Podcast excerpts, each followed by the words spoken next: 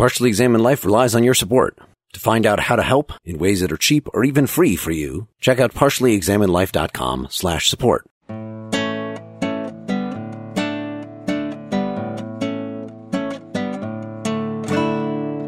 You're listening to The Partially Examined Life, a podcast by some guys who were at one point set on doing philosophy for a living, but then thought better of it. Our question for episode 186 is something like, What's the relationship between language and the world? And read J.L. Austin's How to Do Things with Words, based on lectures he gave in 1955. For more information, please check out partiallyexaminedlife.com. This is Mark Linsenmayer, welcoming you all to the podcast, but infelicitously because you are a horse in Madison, Wisconsin. This is Seth Paskin, illocutionarily yours in Austin, Texas. This is Wes Alwan, hereby appearing on the podcast from Cambridge, Massachusetts. This is Dylan Casey, essentially asymmetric in Middleton, Wisconsin. So, those will be especially bewildering to people. I am the one who actually used a performative in my introduction. You are. I tried. I welcome you. I apologize. Well, I don't apologize, but I am sorry. Just descriptively. Now, no one gets why we're laughing.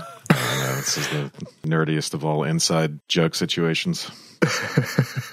J.L. Austin counts as analytic philosophy in the tradition of Frege and Russell and Wittgenstein and those folks, but it's more in the following Wittgenstein's philosophical investigations.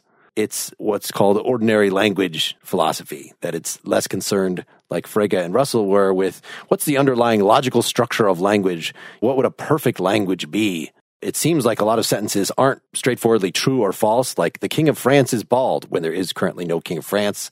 And so Russell wanted to use logic to give a schematic examination of that and say why it doesn't seem true or false in the ordinary sense. And early Wittgenstein followed in that with the idea of language as a picture of reality, where the ideal sentence is just a description of two basic elements of reality, you know, their relationship between each other. But by Wittgenstein's philosophical investigations, he had outgrown that idea. And the doctrine was the meaning of a word is its use. It's not that a word has to literally, or every sentence has to literally give a picture of some situation, some state of affairs in the world. It's that we use words in all sorts of ways and they might not have a literal meaning. And so Austin is following up on that, clarifying that, but it's still very analytic in that he's talking about lots of different tools we use in language and trying to make very fine distinctions between different things we might say and different ways we might say them. So, previous philosophers of this ilk were focused on. So, Mark, you mentioned this relationship between language and the world, where they're trying to figure out how we can use language to actually refer to things, to objects or to facts, how we pick those things out, what relation that is. And they're thinking primarily of descriptive, what we would call descriptive statements or assertions of fact, like the present king of France is bald or something like that. That's a question of reference. And then the question of meaning is, I think Kripke sort of modifies this view, but up until Kripke, meaning was the means by which we pick things out, right? So this doctrine of definite descriptions, where if you say enough about something, enough about its properties, you have thereby fixed it, the object or the fact that you're referring to in the world. Part of the innovation of meaning as use is just to get beyond a lot of the paradoxes and problems that arise with that point of view so that the meaning, you know, as we saw with Wittgenstein, it's not just fixed by an idea or a rule, but it's actually part of a language game and fixed by a the way a community uses a word. With Austin, we're moving beyond these descriptive statements or what he calls constative statements. He's thinking instead about a whole new form of language use, which he calls the performative, which I think before him, I don't know any of anyone who was paying attention to that. And the performative is a kind of use of language, which unlike a statement, which is trying to simply say something about the world, to use a performative like apologize or to say, I'm sorry. Well, is sorry a good example? I bet. I bet, or I promise is the example. So to say I promise is in fact an action. It is to make a promise. So in a way, I think of this book as about the relation not between language and the world, but between language and action and the sense in which the use of language is an action. It's most obvious in the case of performatives, and we'll get into more detail about why that is, but it'll turn out by the end of the book, the distinction between performatives and constative statements is not so clear. And this element of action is actually a part of all language, including these descriptive statements that we're more used to from previous analytical philosophy. I think Wes gave a pretty good overview of how the argument works in Austin. I don't know that much about the history of it, but it did strike me that this focus on the performative was something that I had not heard about. And given all the philosophy books that I've read, I felt kind of dumb to not have ever asked in class, well, what about things like when I say I'm sorry for something, aren't I doing something different? it made me wonder why that doesn't come up all the time in a philosophy class especially when you're talking about things like declarative statements and how it corresponds with the world. Reading this made me feel like, well, there's this whole way in which we interact with the world, particularly in exhibiting our own action, our own essential activity of ourselves that I hadn't really paid attention to.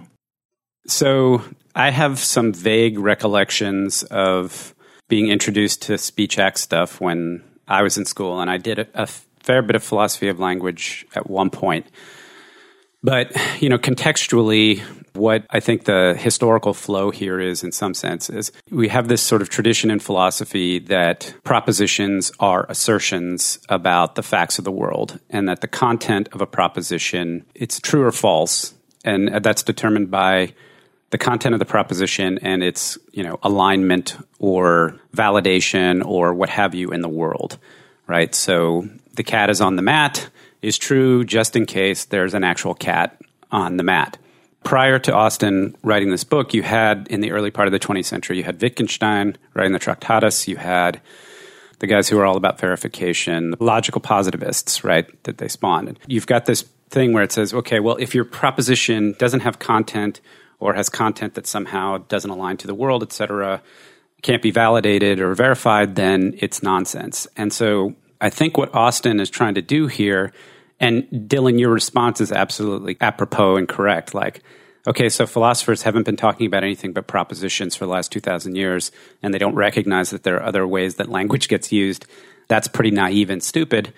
But in the context of what I think Austin was trying to accomplish was he was trying to respond to that trend within the quote unquote analytical tradition and say, I can give you a whole class of statements that aren't assertions and aren't nonsense. And yet they're also not true and false. So he's trying to turn the world on its head a little bit in that little discipline. As he talks about performative acts, he's basically saying performative speech acts are another class of language usage that later on in the book he actually says, of which propositional statements are actually a subset.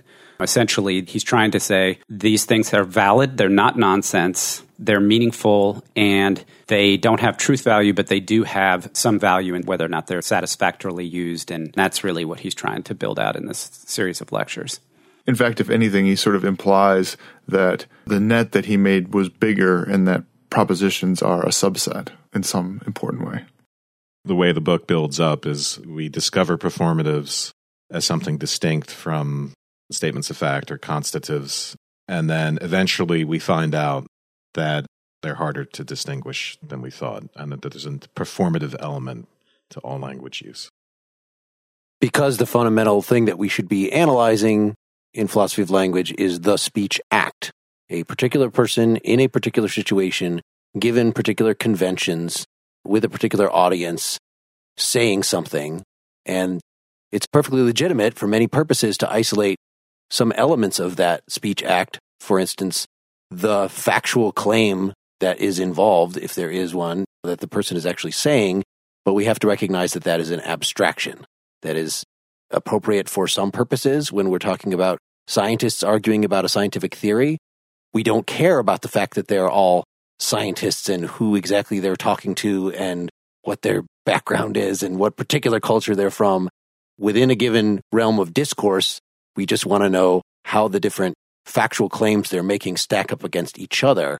But as we've gotten into our philosophy of science discussions, like with Kuhn and things, even that, I was saying within a given tradition, within a given set of conversational conventions within a given set of background beliefs, like that's when that kind of analysis purely of the factual matters makes the most sense.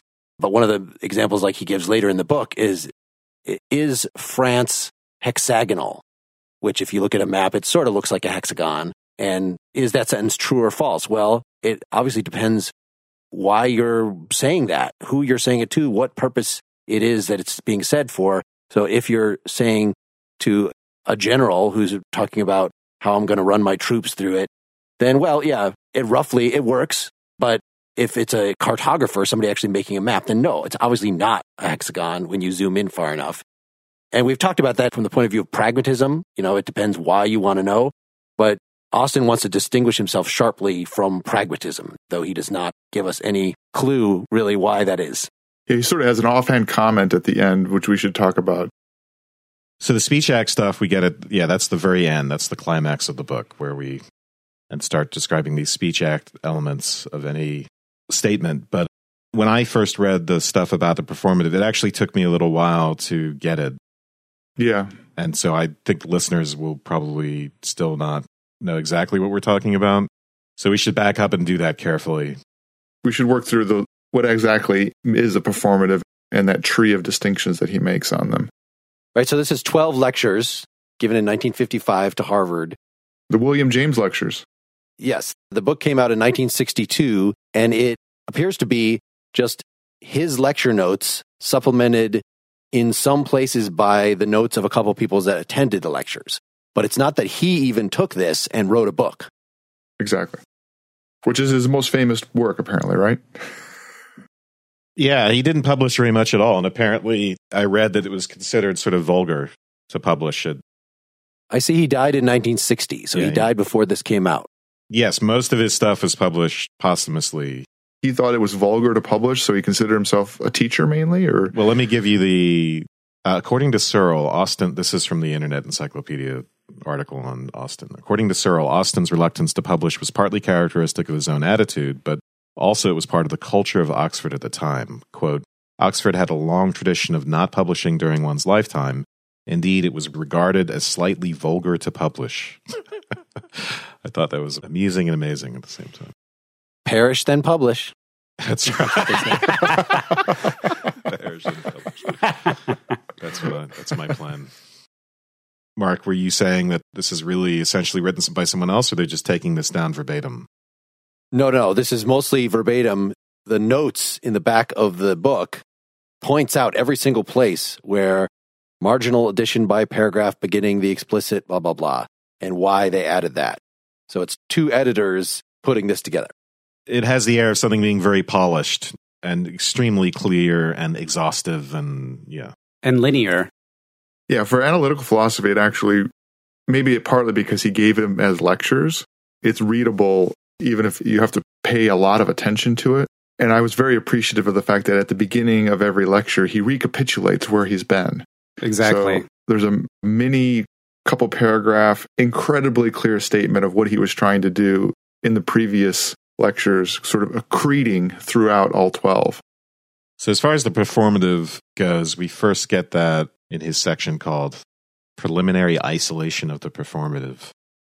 On page five, he describes the performative as something that it does not describe or report or constate. He likes this word constative and constate.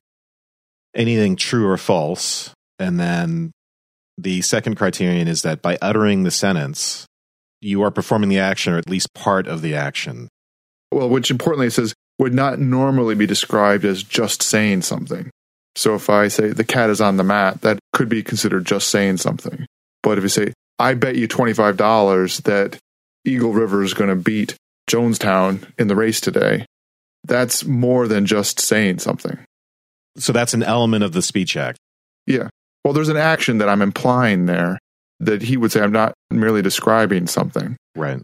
In that utterance, I am acting in a distinct way from when I say the cat is on the mat. Right. Well, you're not describing the state of affairs. You're making a prediction, but you're also saying, I bet you, which is Yes. the act itself, right? That's Yes, the- exactly. Yeah. So the bet comes about by way, I mean, it's really important to emphasize this. The bet actually comes about by way of those words. Now, there are lots of other circumstances that'll turn out that have to be met too. So I have to say, yes, Dylan, I'll take you on for it to become a bet. And there have to be, there actually has to be a, I forget what you were referring to, but the, the underlying premise of the bet actually has to exist and be happening and all kinds of other requirements, which we'll get into. But to say I bet, it's not simply, and as he'll say later, it's not simply to report on an inner state that this is my intention to create a bet with you, and now I am reporting on that. It is actually to do something in the sense of to forge the actual agreement. Saying in this sense is doing. And so the other examples he uses are things like saying I do when you're getting married, or I name this ship the Queen Elizabeth when smashing a bottle against the stem, and again, other circumstances given. Can I just tell you a uh, a little story? So when I was a young, cynical person, one of the ways that I thought I was smarter than everybody else was because I was critical of the marriage ceremony. That like I will love you forever. I will. Well, how do you know that? Come on. I mean, people are basically determined by forces beyond their control. So if these are predictions, they are baseless predictions. Well, so that was Austin is answering me, young me, there by saying, no, no, no, these are not predictions. These are by making a promise like this you are actually engaging in an action, it's not really appropriate to say, is it literally true that I will in fact do this, all this stuff? I can still successfully make a promise as long as I intend to do that, as long as I'm saying it in the right circumstance to the person.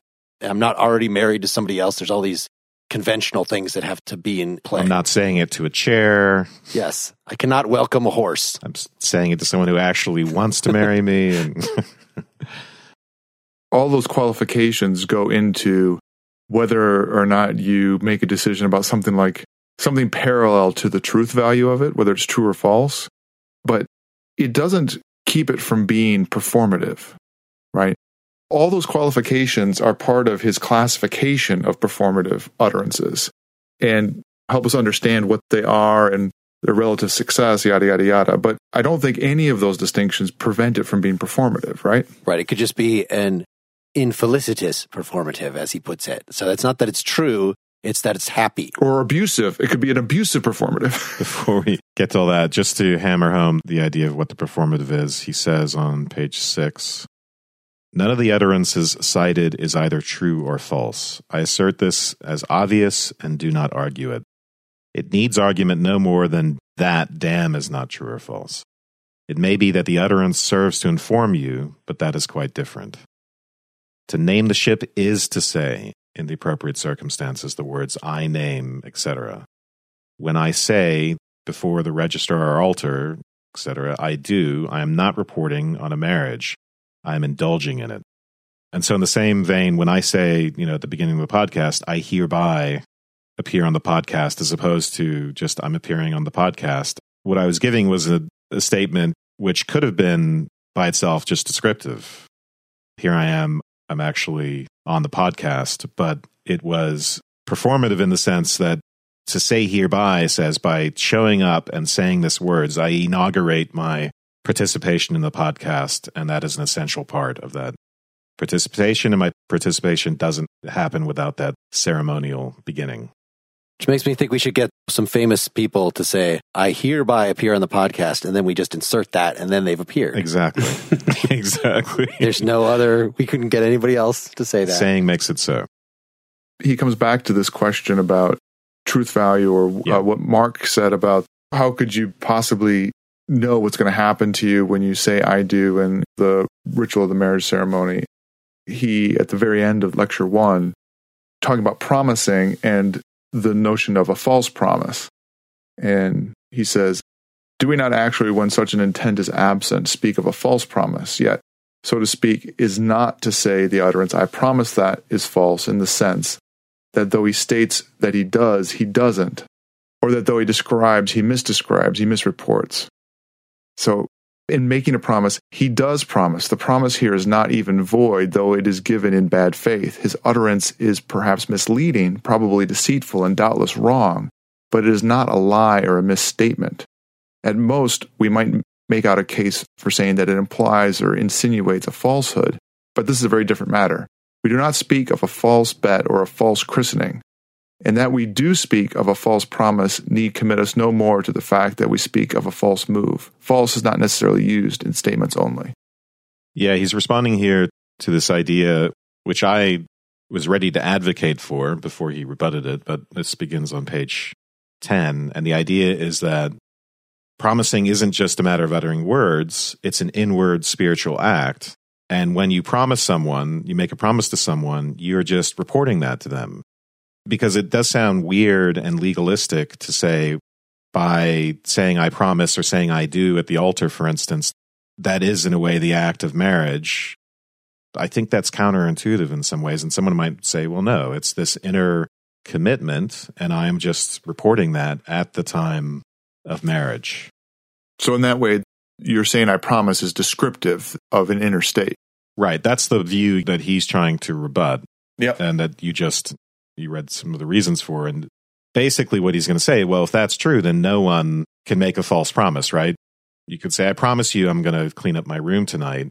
And I didn't really intend it. So my report is false. And therefore, I'm not making a promise under this view of the world, which is simply not the case, right? So I could actually make a promise with ill intent and it would be infelicitous ultimately in this particular way that he talks about, but it's still a promise. I am still essentially binding myself to something in a way, in a broad sense, contractual. So what I'm doing, the reason why just letting out a certain utterance can be an action in the sense is because it actually affects people, right? So I create certain expectations on the part of another person if I say I do at a marriage ceremony, there's another person there who expects me to show up and cohabitate, probably expects me to behave as if I am her husband, and has all sorts of other expectations that flow from that that I'm essentially bound to by uttering those words. And it's the mere utterance of those words which binds me to all that because I engaged in this social act where I've created expectations on the part of others. When I got married, I said, I generally do. Is that okay? I generally do. For the most part. For the most part. I was just describing. this is one of the things that I found most interesting about the book. And I can't say that I've fully processed it, but it opens up talking about things like sincerity and insincerity and the notion of both making mistakes and of also lying or purposely misrepresenting. It makes talking about all that richer because it helps link it up with this notion of acting and trying to talk about truth value in the world, which ends up later. But it's not just that I have misreported my intent to someone, right? you know, it sounds very close to saying, well, I told you a lie. But breaking a promise is doing more than simply having told someone a lie because, again, it's an action in the sense that it has all these effects on the world. It precipitates a whole bunch of actions on the part of the other person predicated on their idea of your goodwill. And so it can create these actual disastrous consequences in the world. So, yeah, I think Dylan, and I agree. This concentrating on this idea that it is actually an act, I think is really important. And one thing it made me think a lot about was the presumed promise that a lot of reporting and maybe scientific work includes that when we talk about it's one of the reasons why fraud in a scientific paper or maybe just fraud in general in reporting or whatever is is so terrible is because of the implied promise that when you're reporting on the results of your experiment, that whatever's wrong about that is sincerely made as opposed to insincerely made. So that maybe your theory is wrong, maybe your experiment, the data is wrong, and somebody else finds that out later. But that whole process depends upon the sincerity of the individual actors in that. Even if they're biased, for instance, they need to be sincerely biased, right, in their activity but it's when they're insincere, when they're trying to subvert it, that it becomes horrible and we recognize it as wrong. But there's this aspect of it being an implied promise the whole time. So you're bringing out, Dylan, the the touch point with pragmatism, I think, in some respect here. I just want to touch on it. We don't have to delve into it right now. But the idea that he says somewhere something to the effect of utterance can be considered performative if it's undertaken in a certain set of circumstances with a certain set of actors and a certain set of expected outcomes and a certain set of assumptions, right?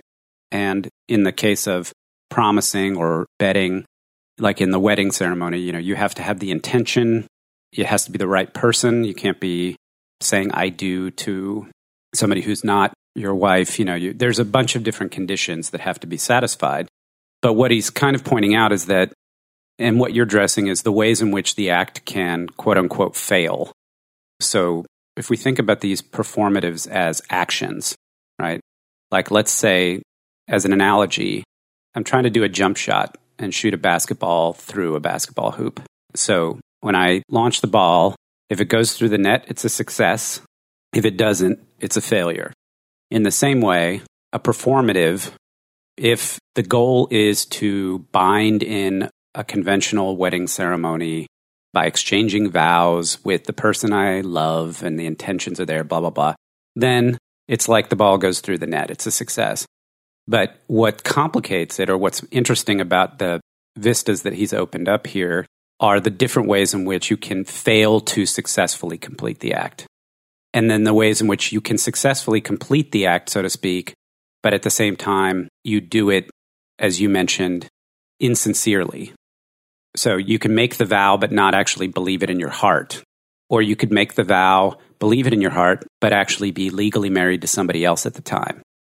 Or you could make the vow, believe it in your heart, not be legally married to anybody else, but be being married by somebody who doesn't have the power, the authority of the state to join you in a wedding ceremony, for example. Or you could just not follow through. Yeah, or you can get divorced later or not follow through on those vows. Or flee the country directly after the ceremony right. because you're afraid, even though you were sincere initially. And this is kind of where I'm I'm asking myself what's the point? Like, why would philosophers be concerned with this? But essentially, he's trying to outline a philosophy of language. He's taking that approach of trying to create classification. So he comes up with all these terms and he has this taxonomy of the ways in which these acts can fail. It can be infelicitous or I don't even remember all the words. He's very jargony. But the idea is, I think he's thinking you can actually create a taxonomy and a classification of these types of acts and all the ways in which they succeed and fail. And we'll be able to identify all the different vectors against which performative acts are made and be able to judge anyone against that in the same way that when we talked about logical language and propositions, we can come up with logical conditions that satisfy whether a proposition is true or false. That feels like what is behind this.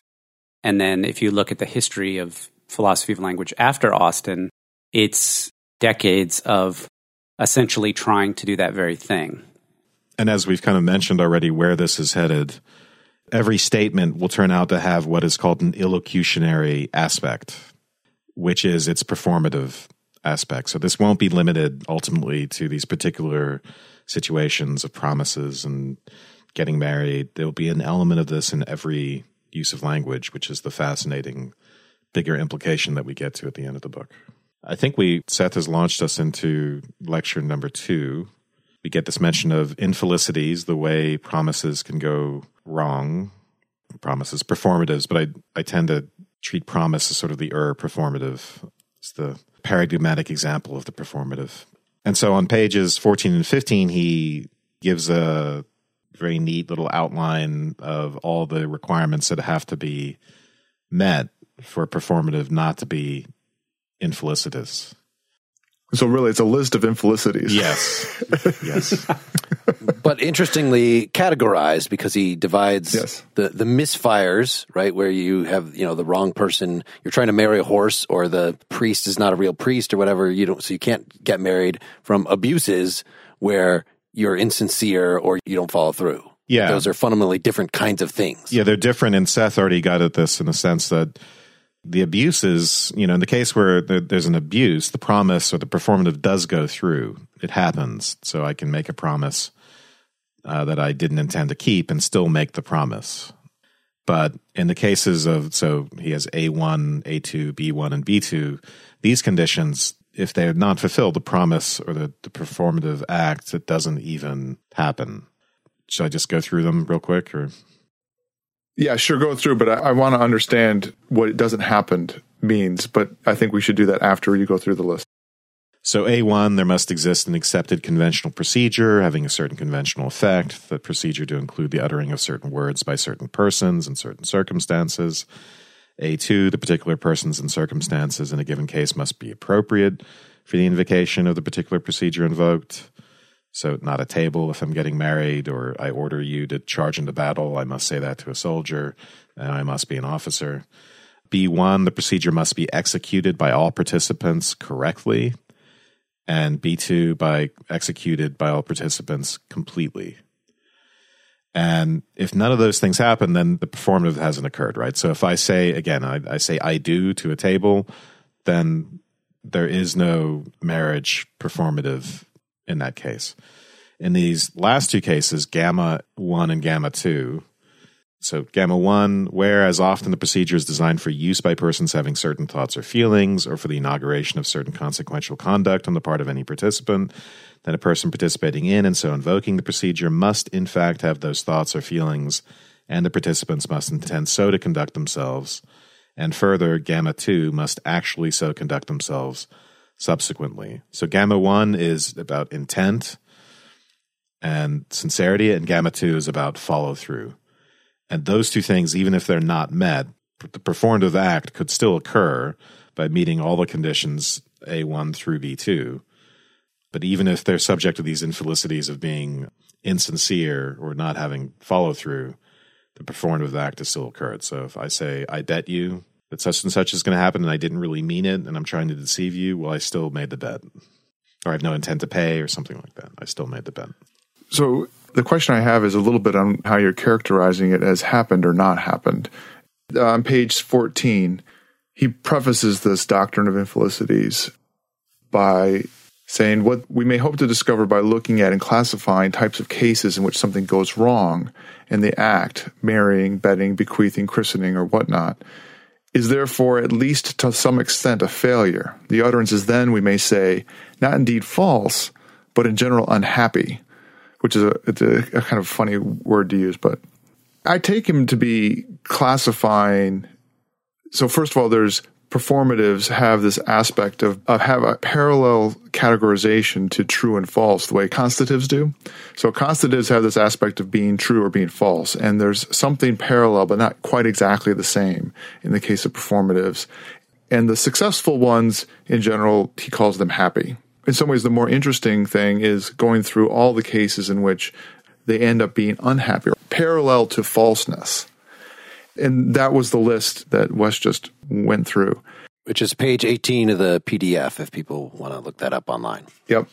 So, in the case of, say, of misapplication, Caligula marries a horse, right? Or Caligula made a horse a senator, right? But he maybe also married the horse, who knows? I understood that to be an infelicitous example of performative, but not that the performative didn't happen. There was a way in which it was unsuccessful. It was a failure in some way. It was, it had a parallel to being false, but that didn't keep it from being a performative and that it didn't happen. The falsity happens in the dimension of sincerity. So it, if you look at page 16, he pretty clearly says it doesn't happen in those cases. So that the act in question, e.g., marrying, is not successfully performed at all, does not come off, is not achieved. Whereas in the two gamma cases, the act is achieved, although to achieve it in such circumstances as when we are, say, in seer, is an abuse of the procedure. Okay, so the, the distinction here is that in all these cases, they're performatives, but now we're going to judge the corresponding, well, I want to say truth value, but that's not right. The corresponding thing is whether it happened or not. So we would say that he, as a, if I think of myself as a judge, and he makes this parallel a lot of, there's a lot of this act that happens legalistically. So if I say, is he really married? And a judge would say, well, no, he's not married because you can't marry a chair. And that's the way in which it didn't happen. For all the, you know, if you think about trying to make a judgment whether a marriage should be annulled or whether it's void, that's the word that he uses in the table is he says, uh, misfires, acts purported but void. And I guess that's the way in which he means it didn't happen. Yeah, exactly. There's nothing binding actually happened. And there'll be parallels to all this stuff in constative statements as well, right? And the parallel will end up being the similar things could go wrong where you don't successfully execute, right? So you don't get the words out of your mouth, someone doesn't hear you, something like that, if you're just trying to say, hey, it's raining outside. But if I'm insincere, then that saying something false has parallel to these elements of insincerity. But we'll get to all that later. We want to add the uh, the example we started off with. The present king of France is bald. That's his analysis of this. Is when you start to refer to the present king of France, since there is no present king of France, then Right. your statement is void. It's not true. It's not false. It's just void. And it, as you remember, like the way Russell dealt with that, right, with his theory of definite descriptions, is to say, well, it's false because it's we analyze that into there exists such an X that X is the present king of France and X is bald. He wanted to do away with this idea that that statement is this meaningless case, but I think for Austin, it's a speech act that hasn't been actually executed properly. So it's a category that has meaning, and that meaning is that it's void in what it was supposed to accomplish. Looks like a statement, but it wasn't pulled off correctly, and it, and so it wasn't. Just to pull forward some uh, terminology that we'll we'll actually explain later, but it was a successful locution, right? You actually said something. All those words individually had meaning. They belong to a grammar. Speakers are going to understand what you mean, but the illocution, the actual performative aspect, did not work. It was void. Well, we'll get to that later because the locution has three parts to it, and I think it fulfills some of those, but not others. So, but let's wait until we have that under our belt. What he's going to go on to talk about is a little more detail about some of these infelicities, and he's going to ask then how widespread those infelicities are, and it'll, it'll turn out that they apply to all ceremonial acts. This is page 24. And then on page 26, we get this idea well, they even apply to statements. That's the, they, they might even apply to statements. That's where we get the present king of France's bald example. Then he asks the question how complete is the classification? And notes that actions can be as satisfying and as actions, they can be unsatisfactory in a bunch of other ways.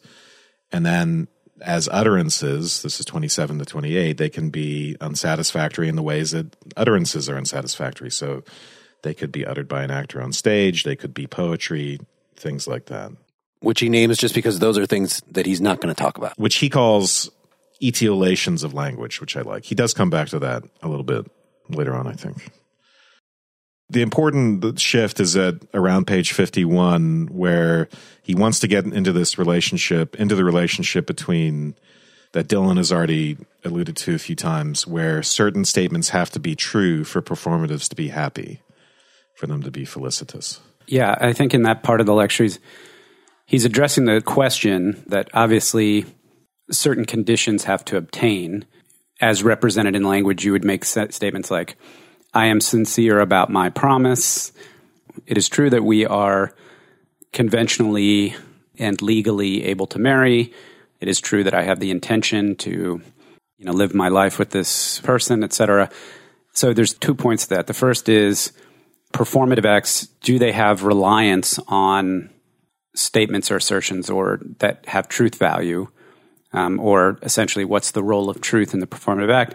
But I think he's also addressing a potential criticism that a performative could be reduced to a series of constatives.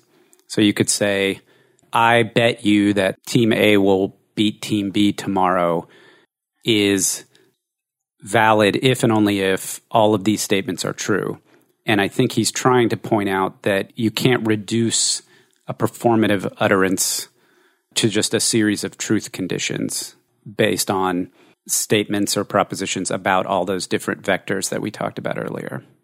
I took him as doing something more like he's leading us into this down the path where true false statements will be assimilated to performatives. But anyway, I gave the wrong wrong page number. This is it's it starts on page 45.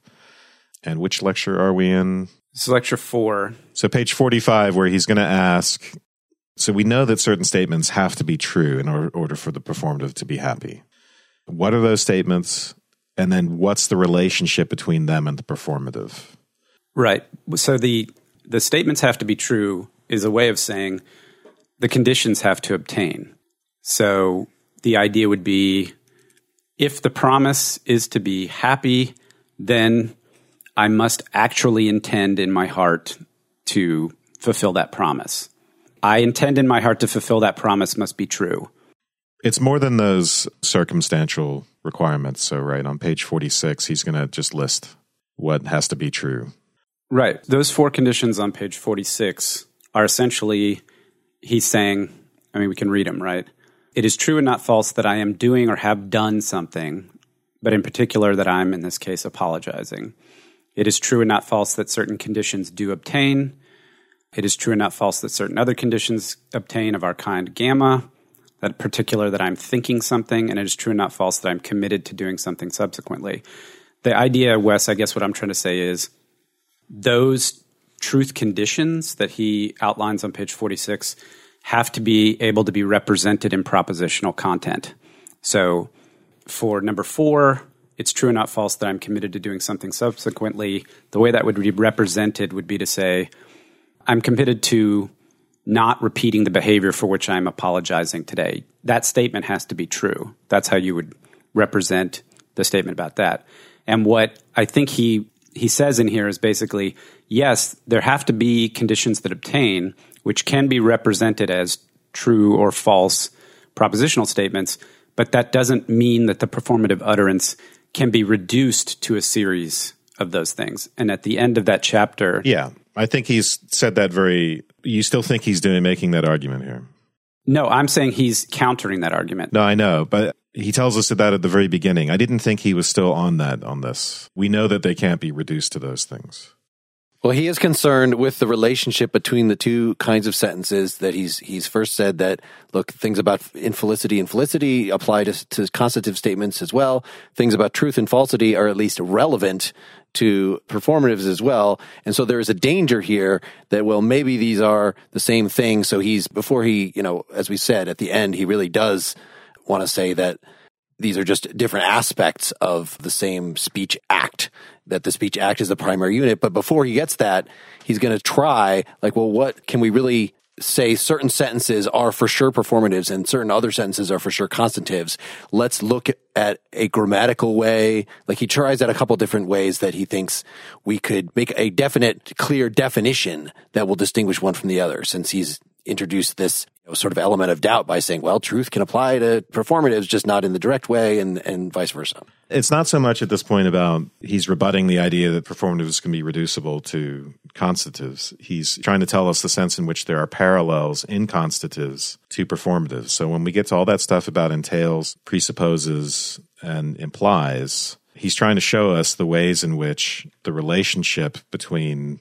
certain true statements and the performative itself are parallel to relationships between a constative and other required statements that must be true to pull off the constative. So, for instance, in the case of entailment, you know, all men blush entails some men blush. That's parallel to the sense in which promising something entails an ought, entails my being committed to doing something. I see what you're talking about, Wes. Can I read the, just the last paragraph of that chapter? In conclusion, we see that in order to explain what can go wrong with statements, we cannot just concentrate on the proposition involved, whatever that is, as has been done traditionally. We must consider the total situation in which the utterance is issued, the total speech act, if we are to see the parallel between statements and performative utterances and how each can go wrong. So the total speech act in the total speech situation is emerging from logic piecemeal as important in special cases and thus we are assimilating the supposed constative utterance to the performative. And just to look forward, Wes had suggested that we look at the Stanford Encyclopedia article on speech acts. And though Austin describes his program here as, you know, I'm just laying out a program and I'm not really doing it. well, Searle, his student, really did take this up and has a whole book, maybe multiple books on what he calls illocutionary logic. You know, you might have thought that logic was just all about entailment, as Wes just read, but it can also be about things within the speech act. So if I'm warning you that the bull is charging, I am also stating that the bull is charging. The first speech act implies the second one, but not the other way. Just because I'm stating that the bull is charging, that doesn't mean anything about whether I'm warning you or what other purposes I might have. In context, uh, it could be a warning, but yeah. Yes, but and Searle tries to be very systematic and lay out a whole bunch of rules, you know, parallel to what we have in formal logic for this illocutionary logic. At the very end of this chapter, so Seth has read the sense, he wants to establish these parallels between statements and performative utterances. Those parallels are along the dimension of these relations between the speech act and then other true statements. So, in the case of implies, for instance, if I say the cat is on the mat when it is not the case that I believe the cat is on the mat because it's implied when I say it that I believe it, that's a case of insincerity. So, the infelicity that we thought of primarily as applying to a performative can also apply in this case. He'll say the insincerity of an assertion is the same as the insincerity of a promise. And I'll do this in the same ways with presupposition and entailment. And the whole point here, he's gradually getting you to see what we initially divided off from performatives, these constatives, will be a subset of them ultimately, will be speech acts themselves. And that seems a good way to wrap up part one of this discussion. Please come back for part two next week or become a partially examined life citizen or Patreon supporter, and you'll get the entire thing right now. See ya.